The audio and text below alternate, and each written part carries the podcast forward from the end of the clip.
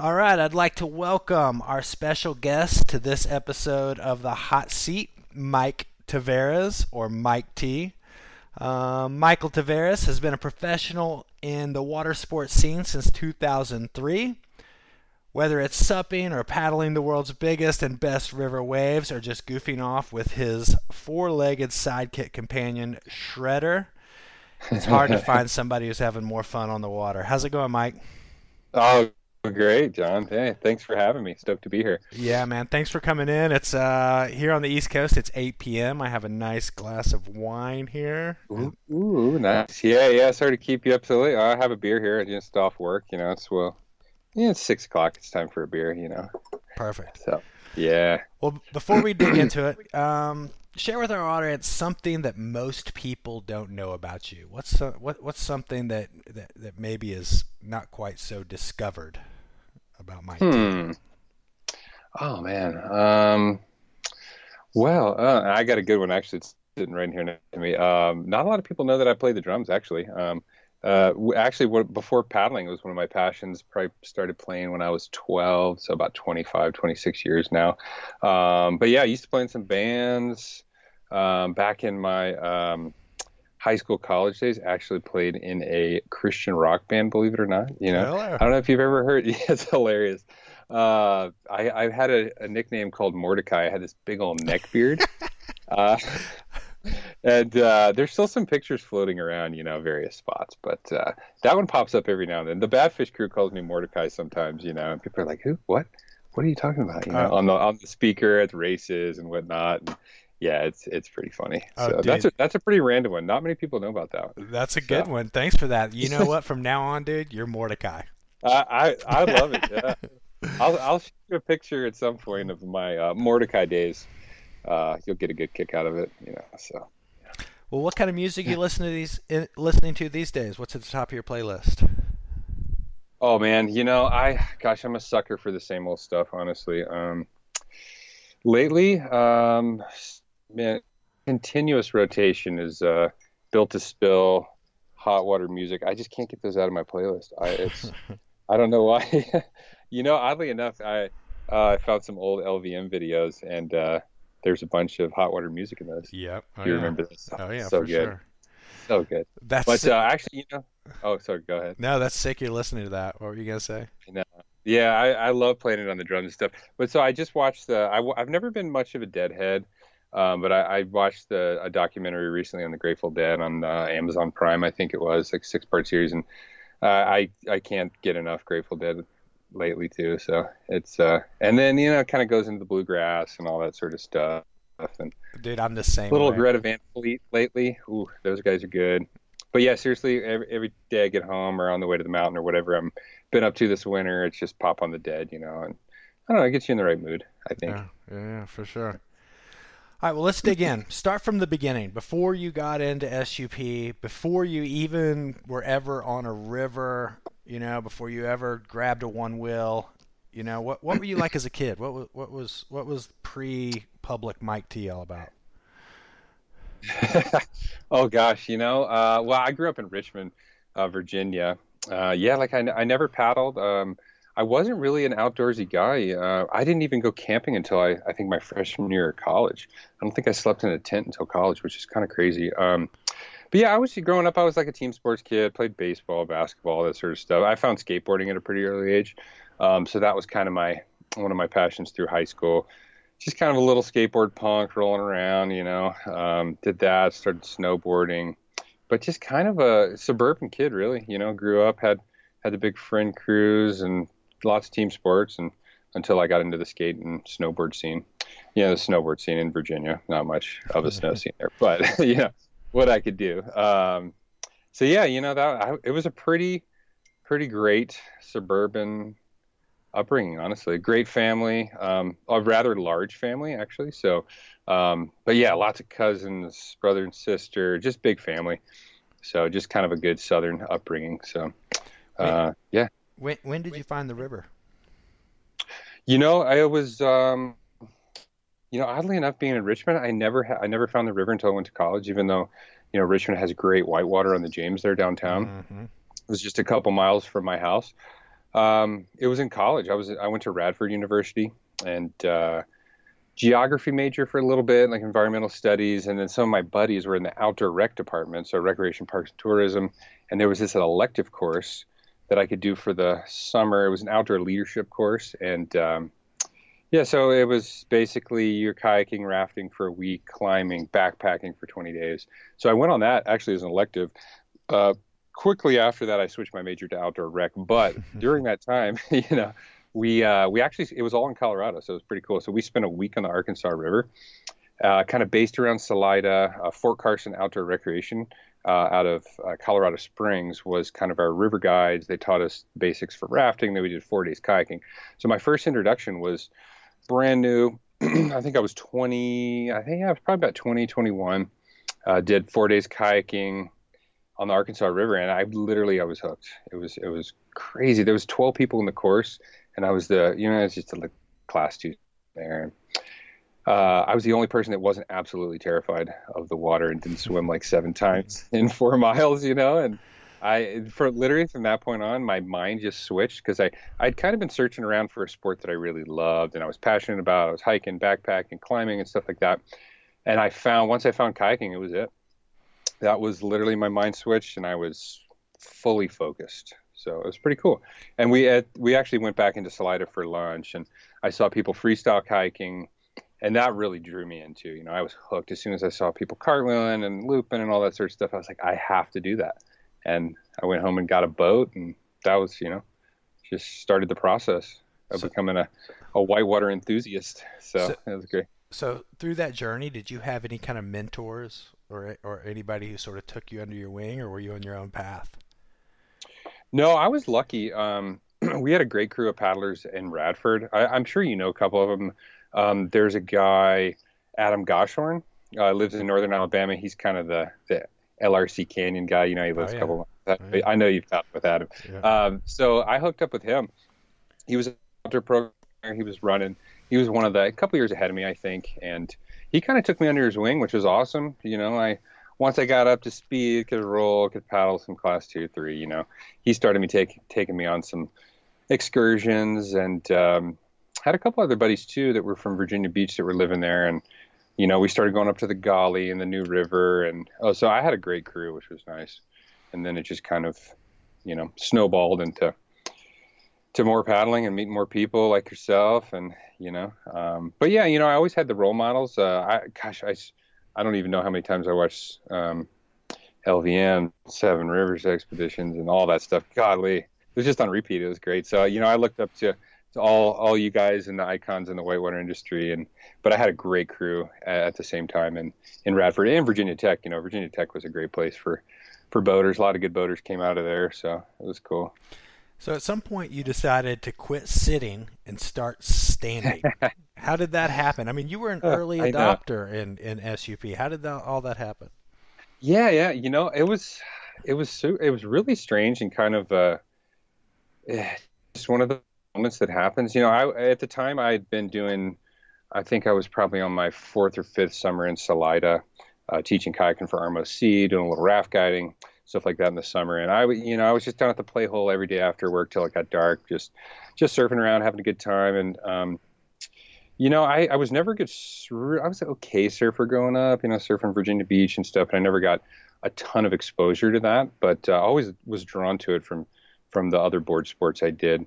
Um, and you know, it was it was odd. So I was down there kayaking a lot, and um, Zach Hughes and Mike Harvey, who are the owners of Badfish SUP and good friends of mine now, um, they were literally just down there testing boards. I, I remember seeing Zach, you know, and uh, wetsuit, all black. You know, he's always got the full black get up on, and just really focused. In, and he was just testing all these prototypes. I found out later, uh, handmade stuff, because he was kind of transitioning from kayaking into something else. Um, and he grew up in San Diego, so he always had these boards down there. And I didn't really know him very well, but I would always just kind of watch him. And one day I just got the guts to go up to him and, hey, can I try that? You know? And they're like, yeah, sure, why not?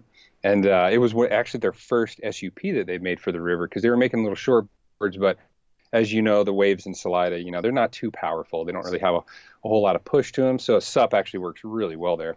Um, so yeah, I just uh, he let me borrow it for a couple days, and I started surfing the the lower wave and Salida after work, and I it, I remember the very first time that I got up on a river wave on a on an SUP, and it just kind of clicked. You know, it was like one of those flow moments, you know, where everything time kind of slows down. You know, all your body's moving at the right speed, and everything's just kind of happening. Something just clicks in your mind, and and you're just you know totally enthralled with what's happening around you. So that was that moment for me, and um, I just kind of went with it from there. You know, same thing that I did with kayaking early on. I just, I just uh, every moment that I wasn't working or doing something else, I had to be paddling, and it and the whitewater was kind of the niche for me. You know, because I, I just I felt like the two meshed very well together for me. Which you know, whitewater stuff's not an easy thing. So for a lot of people, it's it's very disorienting and hard. But it just it all came together in my mind and my body and my footwork and my paddle work too, which which was very helpful for kayaking. So yeah, yeah. And, and, being, and, being, able to read the river. oh, yeah. So when you put all those together, you know, it's um, God, it was just like a. I, I still I think about that moment a lot actually because I'm like, gosh, you know, it was just one of those monumental moments in life where everything just kind of feels right. It comes together, and yeah, it's just uh, it's it's a cool moment. So yeah, that was how it happened. Just you know, lucky to meet those guys, and they happened to be testing out some boards. And I, I, was actually the first person that ever tried their board besides Mike and Zach, the founders of Badfish. So that was kind of cool. So I, I was able to kind of work with those guys with the boards and and just the whole experience from the very beginning, which was cool. So yeah. And there's a lot of other people too at the same time. You know, Gavir was out there, Hobie, um, and some other folks in Colorado that I've been watching. You know, and I knew Gavir from kayaking, and I was just like, yeah, that looks really fun. And they, were, I kind of looked up to them, you know, and and then um, so yeah, it all kind of sparked at the same time, which was cool. That's so cool. So, so. when you were eh, at that point in your career, what year was that? Uh, you know, I think that was like 2010, I believe. Okay. Uh, yeah, so about eight years ago or so, seven or eight years ago. Yeah. So, so, since 2010, you know, I've been following some of your exploits and whatnot, and and at some point you made you started doing these overnight or these self-support SUP trips. What, what's that all right. about? Um, you know, I, I, gosh, ever since I started kayaking, you know, I've, I've been drawn to overnights and kayaks, and it's, you know, very similar. For I'm sure the reason why, you know, you like them. It's, it's, it kind of gets at the core of, for me, it gets at the core of why I want, I'm, I'm drawn to the water. You know, being on the water for multiple days and you know, living on your own, out of your boat or your board, um, being completely surrounded by the river environment and the mountains or wherever you happen to be. It just it just kind of brings everything together for me, and uh, yeah, it's uh, ever ever since I started, I, I feel like more days I can spend in the waters, the better. And then you know, if you can link up those days into an experience, um, I think it just gets really to the root of of why you want to be on the water and, and what really makes me um, thrive as a paddler. You know, so it's full what, immersion, I guess. No, I, I that resonates loud and clear. What what's your favorite paddleboard overnighter? Uh, like uh, like as far as the trip that I've done. Yeah, just just what's your favorite adventure um, you've been on multi-day? Oh, geez. Um, so far on a paddleboard, you know, well, like the beauty of the paddleboard overnight too is it it makes things fun that per se wouldn't be so fun in a kayak and overnight. Like lots of flat water, um, easier things to do. But yeah, we've done some really cool ones out west. I got a bunch more lined up for this year, but I would say so far, uh, favorite one. Gosh, we just did a really cool one on the Colorado. I'll I'll tell you about that in a second. But um, you know, I would say the best one so far has been the San Juan into Lake Powell. So we did um, the San Juan into the San Juan arm of Lake Powell and then we paddled mo- pretty much about 90% of the lake down to the dam, Glen Canyon, and then back up to Bullfrog Marina. Um, so it was cool because it, it, actually, you know, the San Juan section, I'm sure you you're familiar with that. It's pretty easy, straightforward, just classic desert whitewater. You know, beautiful sandstone canyons. You're out there. You see a couple photos, but it's pretty. And then you get into, and it's it's a natural feeling to the river. Obviously, it's a natural river, but then it ends you know, it pretty much dies into Lake Powell. So you get to see kind of the natural side and then the man-made side and, you know, the reasons of why we all don't like dams. And it, it had a lot of, of different aspects to that trip. Um, so that was pretty cool. And then you're on Lake Powell for five days paddling flat water. So that's, a completely unique experience if you've ever been out there. It's you know it's not a place that people uh, use human propelled uh, boards or anything really. It's, it's just a it's full motorhead city, you know. Oh yeah. Um, so it, we got the both both sides of the equation there, and it was just a, it was really a beautiful trip. Um, so yeah, so yeah, stuff like that, which on a paddleboard is cool to see. It just kind of opens your eyes to different dynamics that's going on around you, and the whole Lake Powell thing with Colorado. You know, that's that was kind of a huge eye opener to actually paddle Lake Powell and see what's going on and talk to people and see the San Juan and how it, it dead ends into the the river um, or into the lake. Sorry, that was quite the unique experience uh, too. And no one actually goes below. Well, people do, but there's um, there's actually a, a, an altered riverbed below uh, the takeout in Clay Hills for the San Juan into Lake Powell, and all the sediment that's been piled up there has shifted the riverbed into. There's actually like a 20 to 30 foot waterfall, depending on water levels and how it shifts over this big sand sandy ledge and uh, that was never there before the lake was there. And then you go into this crazy, um, almost like 80 to 100 mile dead zone where no one goes in between the river and the reservoir. So it's this crazy. Is it, it like, it was is it like mud banks in that section? Oh, super muddy banks. Yeah, you know, a little bit of reed vegetation and some sandbars. The river's uh, starting to, you know, reclaim the natural channel, but um, you know, the last 40, 50 miles is the most horrendous mud flats I've ever seen. You know, you mm-hmm. fall off and you could like the ranger was telling us not to go because she's like you just don't you can go over your head into muddy flats and stuff like that. And we're like oh yeah okay. Didn't really believe her but oh it was classic. muddy just flats and just kind of a wasteland. So yeah it was, it was wild to see. But yeah so that was a cool trip. How um, many uh how many miles a day were you doing when you were on the san juan? You know we that many. We were doing i think we averaged about 35 those so not big, a ton. Those are know? big days, though. I mean, those are like six-hour yeah, days, yeah. huh? Yeah, yeah. I mean, big days. You know, if you're Lincoln, I think we did eight of those in a row, so that was pretty good. And we actually took fiberglass boards on that trip, um, big 14, uh, 14, 14 foot boards that uh, Zach had made. So we did have to portage a couple of those really shallow, chunky rapids. So that you know that took up some time too. But um, but yeah, I'd say even uh, um, all the other trips, it's kind of a 30, 35 mile average day trip for the for the paddleboard stuff that we've been doing. So pretty good.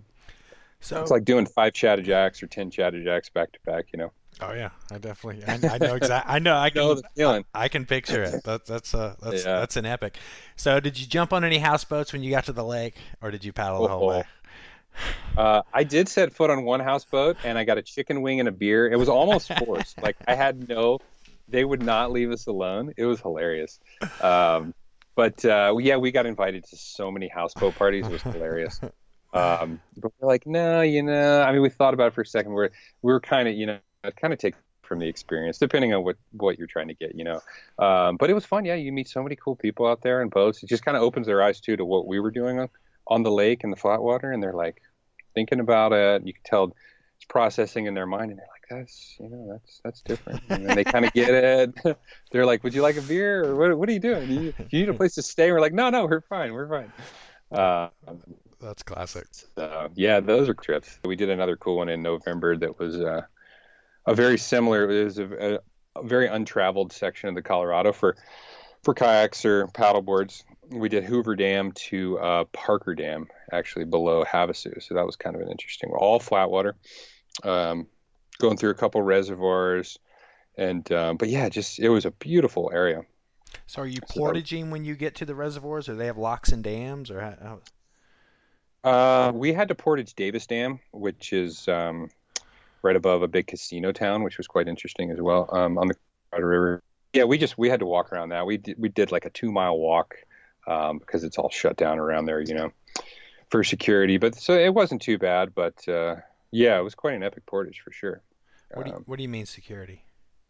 Oh, just at the dams, you know, the big, oh. uh, the whole power plants and the dams. You know, you you could get up pretty close to it on the water, but then you couldn't access around it. You know, you had to kind of hike up over the hills and use some little dirt roads to get down to the base of the dam. So, uh, but yeah, that was cool. One.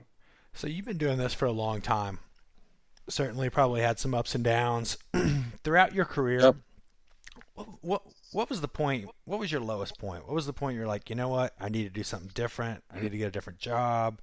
I need to. this is not, you know, the direction I need to be going. Was it a a moment when you were stranded out somewhere? Was it a big loss at a competition? What would be your lowest point of your career? Huh, that's a good question. Um, you know, um, I'm pretty fortunate. I haven't had too many low points, but I will say, you know, um, I would say, I guess the the most soul searching lowest point so far in the career would be, um, you know, I did go through a couple kind of job changes. I, I did work for um, company BoardWorks for a long time, um, managing their team, um, doing events, and I mean, I was I was on the road for seven or eight months a year, which was great. It was one of the best jobs I've ever had in my life, and um, you know, uh, as most companies do, they get bought and sold and stuff like that. And I went through a couple rounds of, uh, you know, little corporate buyouts uh, with that company. Um, and, you know, um, a couple turnovers and people working there. And that was just kind of a, a soul searching moment for me, I would say, um, where I went to full time working in the paddleboard industry um, to kind of part time, and then just as a team paddler, and then a part time team paddler through all the shifts and marketing and budgeting yeah. and all that sort of stuff. You know, um, which has happened with a lot of companies out there. You know, um, it's it's a tough industry, but I would say that was probably the toughest moment because. Um, you know, it kind of kicked kicked my butt into thinking, you know, is this the right path? Is this what I'm supposed to be doing? Um, I went from full time, you know, a, as a paddler making money to kind of part time, and then searching for other things to do. And after paddling for ten years and kind the road. I'm like, oh man, what have I been doing? You know, where am I going? What, uh, how am I going to support myself for the next uh, 40, 50 years and stuff like that? Um, but you know, I, it actually, in retrospect, after you know a little, little downtime, it, it actually did re- really good things for me. I think it kind of uh, broadened my horizons as far as what I, sh- you know, should do with my career path and other ways to make money. And um, I think what it did uh, as well is it kind of brought to my attention that uh, you know I sh- if I'm doing other things in life as well as paddling, um, that paddling can be more fulfilling if it's not full time um, year round. So, uh, and it actually brought me back to uh, my whitewater roots, which was great too, because I was kind of uh, at the ocean a lot and doing other things and kind of traveling around, not paddling as much whitewater as I previously had um, when I first started in kayaking and then starting in SUP. So um, yeah, it's great. You know, now I'm um, when I'm paddling, I'm prim- primarily paddling whitewater, which is great, and it's a little more fun too. You know, I, I, I feel like I have a little bit more freedom with my paddling if, it, if it's not my hundred, you know, time-consuming job as a paddler. Um, so it's some avenues. It's, it's great. Yeah. So it was kind of a downtime, but it also, you know, kind of brought it around, and I think it, it's been a better shift overall. So for me as a paddler, and just me as, uh, you know, just. Uh, individual. You know, it's opened my eyes to the broader scope of life. I would say. Yeah. So not yeah. pigeonholed 100% into paddling all the time and just feeling like I had to be paddling all the time, um, which you know it's not a bad thing, but um, it kind of wears on you, I think, uh, or wore, wore on me after five or six years of doing that 100% of the time. So yeah, yeah, yeah. You managed to turn lemons into lemonade. What about? Uh, yeah, you know that's that's that's how life rolls. Yeah, it's what, always something. what about the top? What's your favorite moment? What's your proudest achievement, or what, what to this point? What are you uh, what are you what are you proud of? Oh man, um, you know, uh, geez, you know, there, I mean, there's a lot of good moments in in paddling and racing, but you know, the, what I've learned is, uh, I think for me, the the most memorable moments have been. Um, either teaching people or, or, showing them the river. Uh, I've done a lot of instruction um, and I still do quite a bit of instruction over the summertime, mostly in the Rockies, surrounding all the the events and whatnot. And I, honestly think that the most memorable moments are getting people to surf for the first time, or um, opening their eyes to the river. Um, actually, you know, oh, this is a great one. Hold on, I got to plug in my computer. It just it's beeping at me. It's about to die. Um, I love it. Yeah, go for see. it. So I don't know, you know L- listeners. I got to let you know we are in Mike T's gear closet right now as we are doing right. this interview, and it is such a rad scene. Anyway, go ahead. Yeah, uh, uh, uh, random fact: these uh, all my gear closet shelves were actually uh, reclaimed wood from the OR show. Uh, you know how you know how trade shows. Gosh, there's so much stuff. People go in, they build a booth, and then they just chuck it. You know, and uh, Gina, my partner, and I always go around. It was easier when it was in Salt Lake, but um, even in Denver, we're heading out there next week, and oh, we come back with so much good stuff. Wood, I've, I've built so many things in my house with all the reclaimed wood. Dude, there's uh, a value bomb for you right there if you're listening to the yeah. show. You know, reclaim some stuff from OR. Yeah, or from yeah. This is from the one. This is actually from the one wheel booth too. It's pretty funny. Tons of good woods. They were stoked to have to go to waste. Um, oh yeah, yeah. So well, here's an example of um, like uh, of a memorable moment. So you know Bodie Harrison. Oh yeah. Um, just amazing paddler, amazing one wheeler. Uh, just a great all around guy. Um, any board he gets on, he's just, you know, just destroying, as you've seen firsthand. Um, so he actually showed up, him and his dad. His dad's an amazing paddler as well, Rich, great dude. So they showed up to Paddlefest, uh, CKS Paddlefest in Colorado in Buena Vista. And uh, I was doing a little river surfing lesson. It was freezing cold. It was snowing that year. Um, and these guys, are, they, they lived in the front range. And he said they just happened to be driving around. They saw a sign for a paddling fest. They're like, I have no idea what that is. Let's just drive to the river, check it out. So they're wandering around, you know, wearing like, I think they were wearing shorts and, you know, just just wandering up. And they're like, hey, we we want to learn how to do this. Like we just saw someone surfing up there in that river wave, and I've been to the ocean a couple times. You know, we're skaters, we're snowboarders. We want to do that now. And I'm like, okay. I'm like, I have this river uh, river surfing clinic coming up here in an hour. You you know, maybe go go to the store, get some wetsuits, come back, um, I'll get you rolling, teach you how to how to river surf. Never river, never seen whitewater stuff like that. So uh, I get them out there, and they're just uh, having the time of their lives. You know, I'm teaching them how to read water, how to swim in whitewater, introduce them to the board, how to get into river waves as opposed to ocean stuff that they'd done. And by the end, I mean they were hooked, like fully hooked. They went and bought boards. um, so cool. They were. We had to end early because they literally, I think they got. It was like you know how cold the water is in Colorado, and gosh, they had like rented Farmer John's with splash tops, and we were swimming for hours, and I, I felt so bad for them. Um, but I mean, they're hooked, and, and, now they're both amazing paddlers, and and so it's moments like that, you know, that I I think I get the most out of. Um, just seeing the progression, you know, um, being able to pass something on, because you know, obviously can't paddle forever, um, but yeah, being able to pass things on to other generations and you know be able to spark moments like that and just motivate other people or just uh, keep the conversation going you know um, i think that's what it's all about so you know yeah i love that. I have had that same sense of accomplishment before teaching somebody something. It's amazing that uh, when you see that energy infect them it, it has a lasting impact on you. Oh it does. You know I, it energizes me. It gets me more excited about you know what I'm doing and, and involving other people. And just yeah it just keeps that uh, keeps that feeling going you know. It just just gets that uh, karmic you know down the line and you know if if what what are we in it if we're not for just to get more people into it and you know spread the love and spread the excitement and mm-hmm. you know grow the mm-hmm. sport you know so yeah more yeah, people so to that, shred with exactly yeah um, and fortunately you know uh, the river's not overcrowded like the ocean, so we could always use more people, you know. So that's great. Through the course of these interviews, I've noticed that a lot of top tier athletes in various fields, a lot of them are multi-sport. And mm-hmm. it's interesting yeah. how this trend comes up. And the more research I do on it, it shows even, you know, like division one college football teams and whatever a lot of the coaching staff and recruiting people even up to the pro level i'm talking big sports like nba and F- nfl one mm-hmm. of the mm-hmm. first questions the recruiters will ask are, are what other sports you're into because it gives you a right a better dynamic and, and awareness what other sports are you into and do you see that as as as crossing over and allowing you to have you know maybe a better understanding of gravity a different level of creativity what What are your thoughts mm-hmm. on that subject?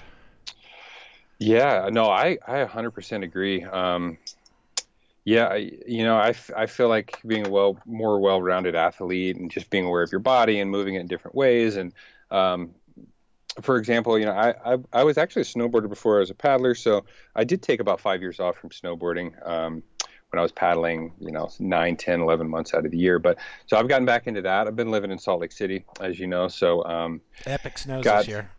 Oh gosh, I know. I know. My roommate's just heading out to Jackson right now. I took off a couple days of work last week. This week, it, yeah, so good.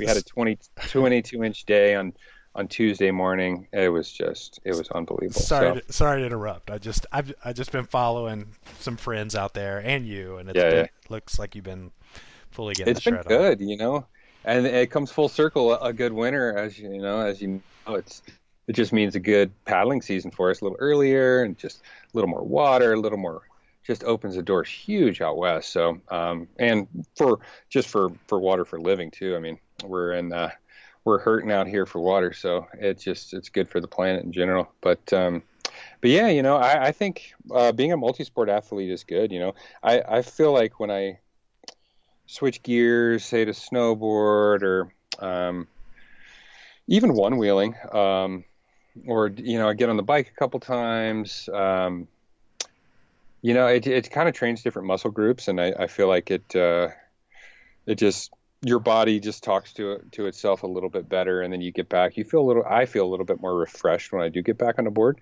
um, and obviously, you know, just just stronger in general. But yeah, it's it, it's a huge part. I think just getting my mind out of paddling for a little bit too, and not thinking about it as much, and say working on my flow when I'm snowboarding or skateboarding and and one wheeling and stuff like that. Actually, a lot of the same body mechanics. Um, I try to transfer into my other sports as well. So, um, yeah, yeah, it's it's so helpful for me, honestly. A second ago, you were talking about how you you basically walked away from your snowboard for like five years. When you went back yeah, to it, was it was it sort of you didn't miss a beat, or did you feel like you even had levels of progression, or what was that feeling like? You know, I I feel like. Um, yeah, I definitely. It took me a little bit, but honestly, I don't think I missed a beat. You know, because all the all the board sports that I'd been doing were were very similar um, as far as you know footwork and body work and body mechanics and rotating and you know you know spotting with your eyes and stuff like that so it, it literally came right back to me which was great because um, i did spend about five winters in colorado and, and idaho pretty heavy into snowboarding too at the same time while i was uh, kayaking and supping so um, they all they were all kind of intertwined but yeah i did t- I took some time off and um, it got me a little more excited when I did get back into it. But uh, yeah, you know, it, it was kind of like it was weird, you know, cliche, you know, like riding a bike. You know, I just jumped right back into it. Mm-hmm. It was pretty cool. Mm-hmm. So that muscle memory was was still there, oddly enough, after five years. So. So narrowing in on your SUP career as you got better, you were you know you were surfing more waves, you weren't blowing your line to get on them, and you know you were just being more efficient, right. standing up through bigger rapids. Was there ever an aha moment or, or a point where you had a breakthrough in your paddling that you can remember? Hmm. And, and, and if so, how do you think you got there? Well, let's see. Break. I would say break. I've I've definitely had a bunch of breakthrough moments. Um, most of those would probably honestly i think it comes from from racing a lot of my breakthrough moments um, dude that's exactly the same thing that i've experienced i had really? when, I, when I really yeah. started getting into racing and putting some time uh-huh. into getting fit mm-hmm. that that's interesting is there one one example that that sticks out um you know there, there's certainly a couple races you know like i, I would say for one um you know the GoPro games, uh, that downriver sprint is such a short. Um, it's a four mile sprint, you know, but there's so many things at play. There's so many factors. You know, you're reading the water, you're dealing with high altitude sprinting. You know, your your you know your heart rate is just skyrocketing. Um, and I, honestly, I think that was one of the first times that I I'd figured out. I, I feel like I'd gotten into the flow state during racing, where everything just kind of melts away. You know, you're so focused that stuff is happening you know, it's split seconds, fractions of a second. Everything's just coming together, and you feel almost feel invincible in that flow state. And I, had been as a paddler for a long time. I've felt that before, but you know, I'd read books about it and talked to other people about it, and I, I don't think I'd ever really experienced it quite like during racing or, or surfing or something like that. But yeah, that was probably it, you know. Um, and, and, for me too, I, I think what helped was um, not getting too heady, not thinking about it too much, just focusing on your lines, um, you know your speed, your breathing, and what all the basics you know that I've built up over the years in, in reading whitewater and paddling whitewater. So yeah, that was probably one of those moments. You know, I I remember it vividly. It's, it's like one of the best flow states I, I feel like I've ever been into. So, um, and then just going from there, I think you can build on that. Um, in, in all my paddling, you know, surfing downriver, whatnot, just relaxing and, and focusing on the tasks at hand. And I, I, find myself having more fun getting into that state of, of just pure bliss on the water more often um, after, you know, yeah, after that racing experience. And, and it helped to push push myself because I honestly I was never very I was motivated to learn and become a better paddler, but I was never motivated to, you know, to be into competitions and that sort of stuff. I'm a very laid back paddler and, um, yeah, more self motivated and instead of being motivated by other people around me on the river. But it, I think racing really helped me um, kind of fine tune my my skills and and that sort of stuff, mindset on the river. What about your diet? Do you have any diet trends? I, I know I talk to a lot of people, and people have some. a lot of athletes have some. Some people just ah, just eat straight up, eat whatever I want, and other people have some pretty eccentric yeah. diets. Do you do you subscribe to any of that? No, I, you know, um, I've been meaning to over the years, and uh, I do. Man, my partner Gina gives me so much flack for what I eat. It's hilarious. Um, but yeah, you know, I've always just I've I've been so lucky. You know, I've I, I definitely I try to eat you know healthy and not too. I I, I used to be just full on fast food. Road. I was a road warrior for you know eight years and living on the in the RV on the road. It was hard to hard to eat right. Oh, Honestly, yeah. expensive and hard on the road. You know, you know, it's when you're traveling, you just you don't want to spend the time to cook and all that sort of stuff. So I had pretty bad healthy, uh, pretty bad eating habits, honestly, and. Um, I've just been fortunate, you know. I've always been so active to burn it off, but as, I would say as I get older, it's a little bit harder. So, um, you know, last year I think the first time I, I implemented a little bit stricter diet when I was racing all the whitewater races over the summer. Um, but it, it kind of just turned into not not really drinking any beer and just uh, and staying really hydrated, maybe a little bit of protein, a little bit of you know making some smoothies before races. But um, yeah, no, I can't say that I have a good healthy eating habit. I can't. I'd be lying. My my all my friends would would hound me if I said I had some strict diet. You know, so. if there was a young paddler came up to you and he said, "Hey, what advice could you give me so I could I could make it to the top tier of this sport? What what what advice would you give? Um, you know, gosh, it's honestly it's pretty simple. I I feel like just you know follow follow follow your passion for one. I mean, paddle as much as you can. You know, learn from other people.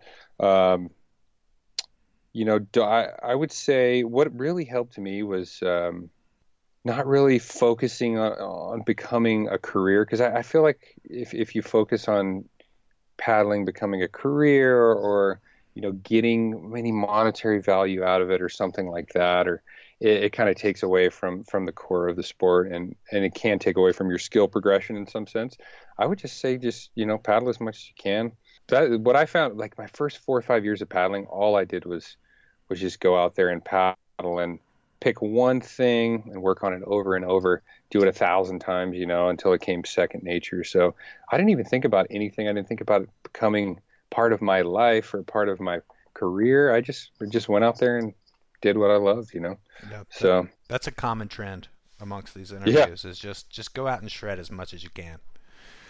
Yeah, you know, it's um yeah, because life's short. You never know what's going to happen, and I mean, honestly, the most, you know, uh, well, I guess one other thing too, you know, it's like, uh, especially in the paddling world, like the the SUP and the ocean and the the SUP world, I think people get a little too caught up in what's cool and what's not, and um, you know, especially in, especially in the surfing, you know, the short boards and there's like people wearing this and not wearing this, and there's kind of these divisions. It's kind of rolling over from a more of a of a surf attitude out there. But gosh, you know, it comes back to the basics. Like whoever's having the most fun on the river is winning a hundred percent of the time.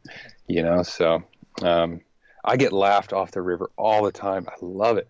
Uh, like Jack, it's so fun to me. I love it. You know, I'm always the dude river surfing with PFD, the helmet, the shoes, the dry suit, the leash. You know, and everyone's looking at me sideways, and I'm like I'm just having a ball. So you know, it's just, that's what it's all about. It's about having fun, and um, you know, you go out there and you're just giving it You're all, having the blast. People, you know, people recognize that. People, people will start to look up to that, and people realize why you might do these things differently and why it might be a better way or you know a safer way per se.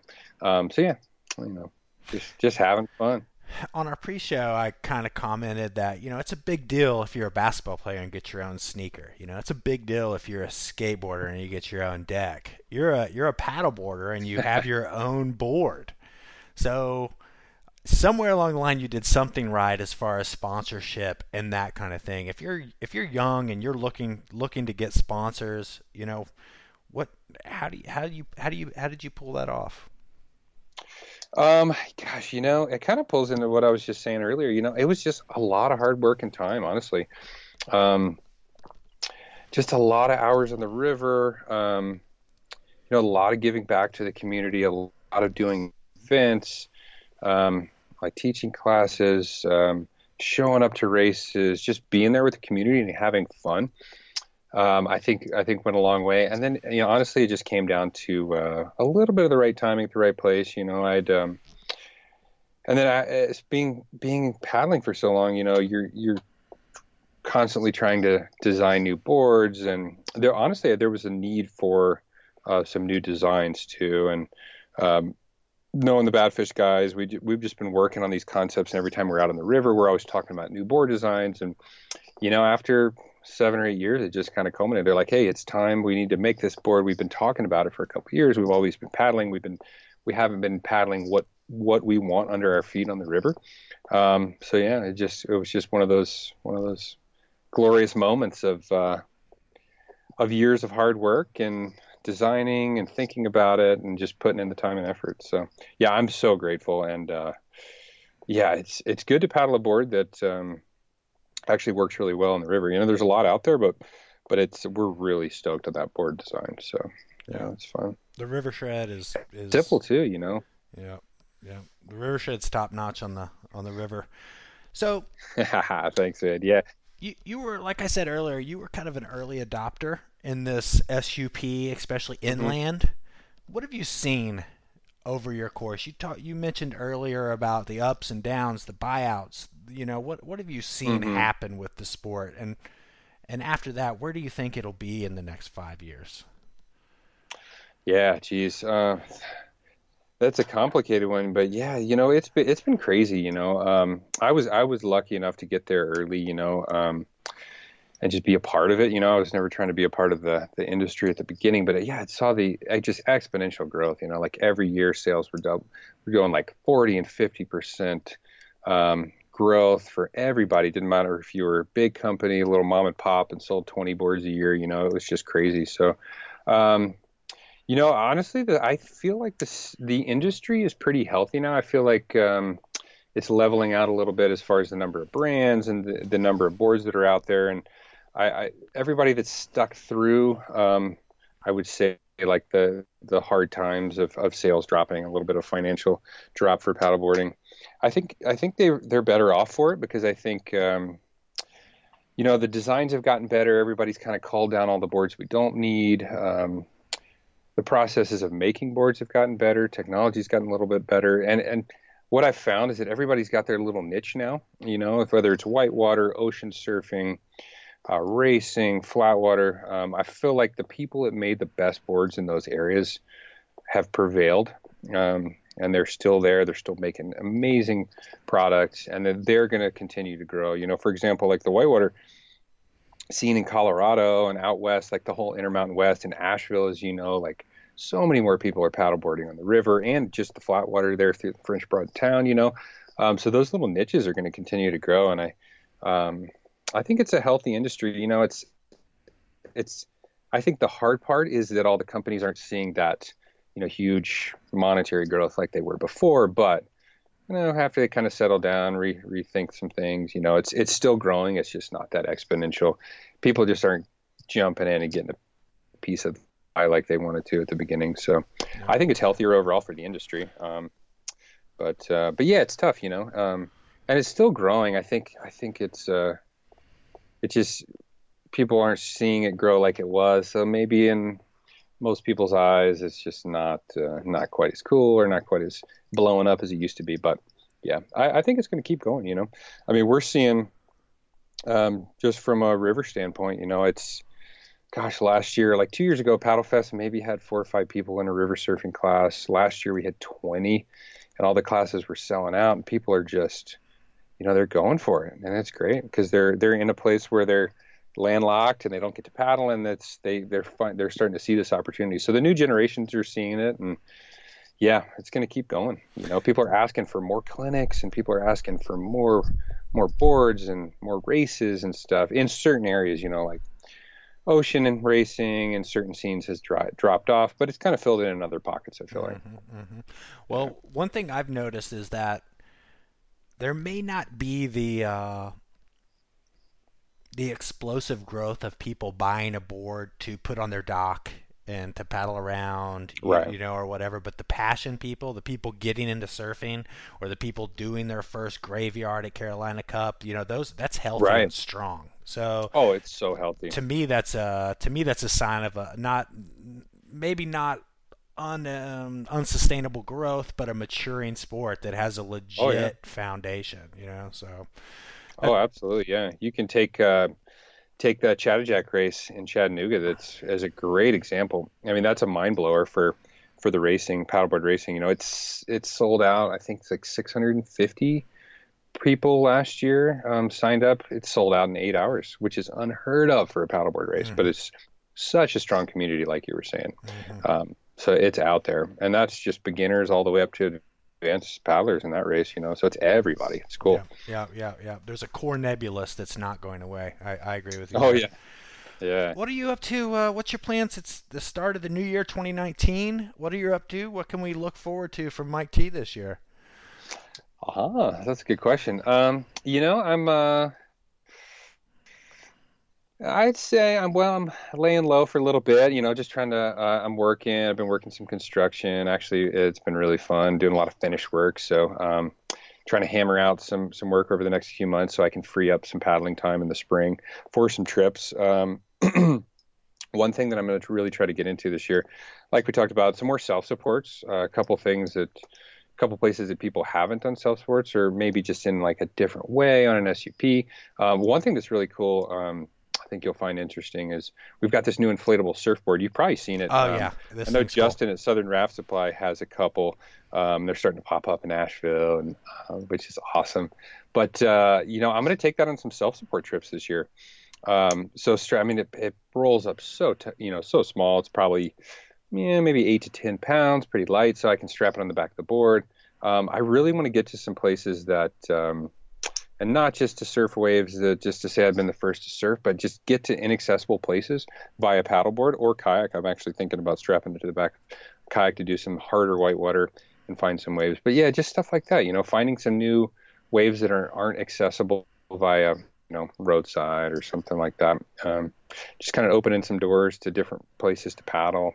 Um, really excited about uh, actually there's a the longest race in Japan. Some of our buddies in Japan are putting on this race called the T80, and it's a 80 kilometers or 50 mile race. Um, my buddy Bradley Hilton did it. Um, I don't know if you've met Bradley, but he's a Badfish paddler, really good guy. And it starts in the mountains with class two, three whitewater and finishes in the bay just past Tokyo. So, um, nice. really cool race. That could be, you know, they're they're trying to grow that quite like Chattajack. You know, it's just a but it's cool because it starts with the river and then ends go through Tokyo and then out to the bay. So something like that. But yeah, just trying to you know trying to get um, just do a little bit more traveling with paddling. I, have been kind of um, you know doing the same old things, which is nothing wrong with it. I'll do the same old events, and um, I love the events, the river surfing and the paddling and the racing events. Do that, but I'd really like to get out and do some more adventure stuff. So, which will probably be some self supports. Um, yeah yeah. Yeah, I got a couple couple up my sleeve, but um, trying to get some people. Yeah, there's a couple. Gosh, there's there's some that I just can't get anybody to go in because they're just so hellish and brutal. Um, which is funny, you know. Like uh, I've got one buddy who told me he would never ever go on a flat water paddling expedition with me again, which is hilarious. Because uh, I can just I love I don't know what it is. Um, in a kayak I wasn't so drawn to the flat water, but in a SUP, you know, I can I can pound out flat water for days, and it's it's somehow enjoyable, Mhm. you know. But um, Well, for our Yeah, listeners who are, aren't quite up to speed on um, the river surfer that Mike is talking about, Badfish makes a super short um, inflatable that packs down really small that you can have your long 14 foot board, your expedition board or kayak or whatever, and you can stuff this little boat. And if you find a good wave, it basically inflates to a fairly high performance surfboard. Yeah, yeah, it's the most high performance that um, I've ever set foot on as far as an inflatable surfboard. Yeah, people have tried to do it, but the, you know the our the technology has gotten better. They're stiffer, they're lighter, and they're pretty snappy for a little inflatable surfboard. So perfect. So Super functional for the river. oh yeah, so I mean, nice. I, I, I can see people just like doing loading six people up on a raft and taking two of those things and just going down a river and just sessioning the whole way down. You know, just setting up your camp where you can session Oh. like that.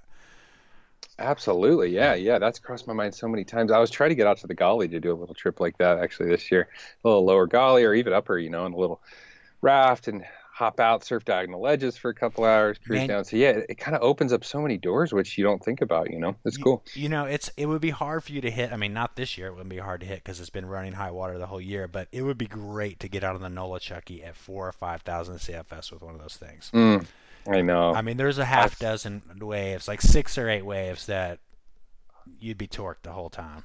Oh, I know. I've been. I was drooling over your videos of of high water Nolichucky.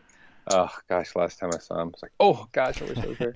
So Well- good. Well, where good. can where can our listeners uh, follow you at? Where where do uh, where, where what's your favorite um, communi- digital communication platform of choice? Um, you know, lately it's been a little more Instagram. Um, I would say just at River Shred. Um, so yeah, at River Shred, or my website has a little bit of info. Um, What's, to what's not that update my URL? web. It's uh just rivershred.com.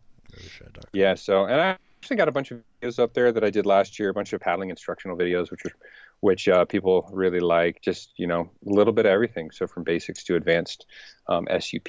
So you know, it's all free. Get it out there, get more people on the river, um, which is great. So, but yeah, yeah, that's about it. River Shred and a little bit on the Facebook, you know, but uh, I don't know.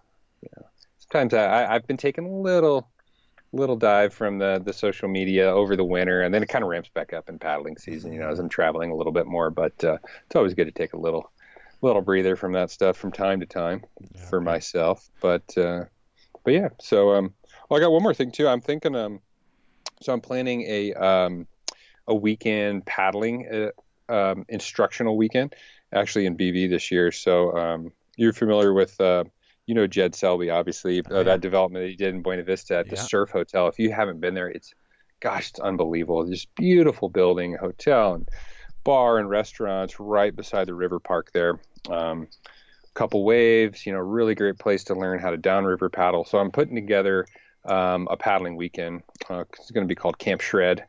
Um, probably, I think it's going to be um, first weekend of June. So anybody that's interested, you can look for that. Uh, probably be up on the website in the next couple weeks. So Love that. Go to rivershred.com and check that out. I, you know, is it a two day camp, three day camp, one week camp? yeah, it's just going to be two days. Um, yeah, it's going to be a weekend. You know, it's a lot easier logistically for people. Um, but yeah, it's going to be one day of river surfing and then one day of downriver um, instruction. So a little bit everything, basics. Um, and that's a great venue because you have, you know, really good little boulder gardens, flat water, class two, three rapid. So it's all right there and it's walkable, which is a really cool um, environment to be in. You know, you don't have to drive shuttle. You can just, you know, right there. You got the hotel right next to you. It's, it's just a beautiful place too. It's cool what they've done to that area. So Well, go to rivershred.com, learn from the best, find a mentor, which is so important in any sport that you want to you you want to excel at. How about some shout outs to some of your sponsors? Is there anybody you'd like to give a big thank you to? Yeah, yeah. Well, of course, Badfish. You know, um, Badfish SUP. Uh, oh, great supporters over the years. Really uh, been influential in my paddling um, course. Um, couldn't have done without them. Um, and then you know all the gear sponsors too. Great. You know, Astral. Obviously, those guys um, supplying me with uh, great protection over the years. The footwear, uh, PFDs.